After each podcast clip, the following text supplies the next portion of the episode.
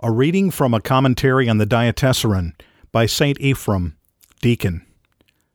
Lord, who can comprehend even one of your words? We lose more of it than we grasp, like those who drink from a living spring.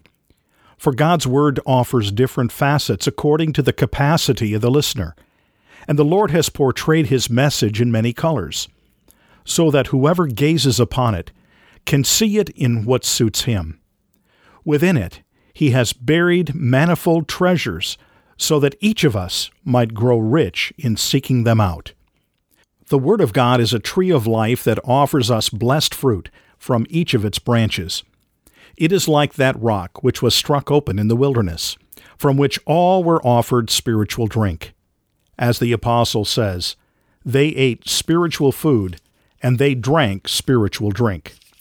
And so, whenever anyone discovers some part of the treasure, he should not think that he has exhausted God's Word. Instead, he should feel that this is all that he was able to find of the wealth contained in it. Nor should he say that the Word is weak and sterile, or look down on it simply because this portion was all that he happened to find. But precisely because he could not capture it all, he should give thanks for all its riches. Be glad then when you are overwhelmed, and do not be saddened when he has overcome you. A thirsty man is happy when he is drinking, and he is not depressed because he cannot exhaust the spring. So let this spring quench your thirst, and not your thirst the spring.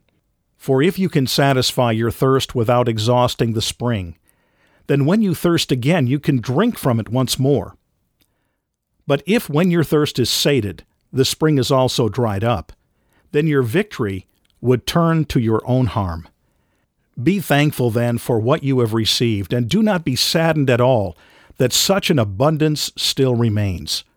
What you received and attained is your present share, while what is left will be your heritage.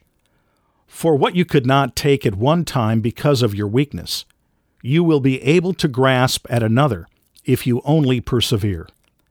So do not foolishly try to drain in one draught what cannot be consumed all at once. And do not cease out of faint heartedness from what you will be able to absorb as time goes on.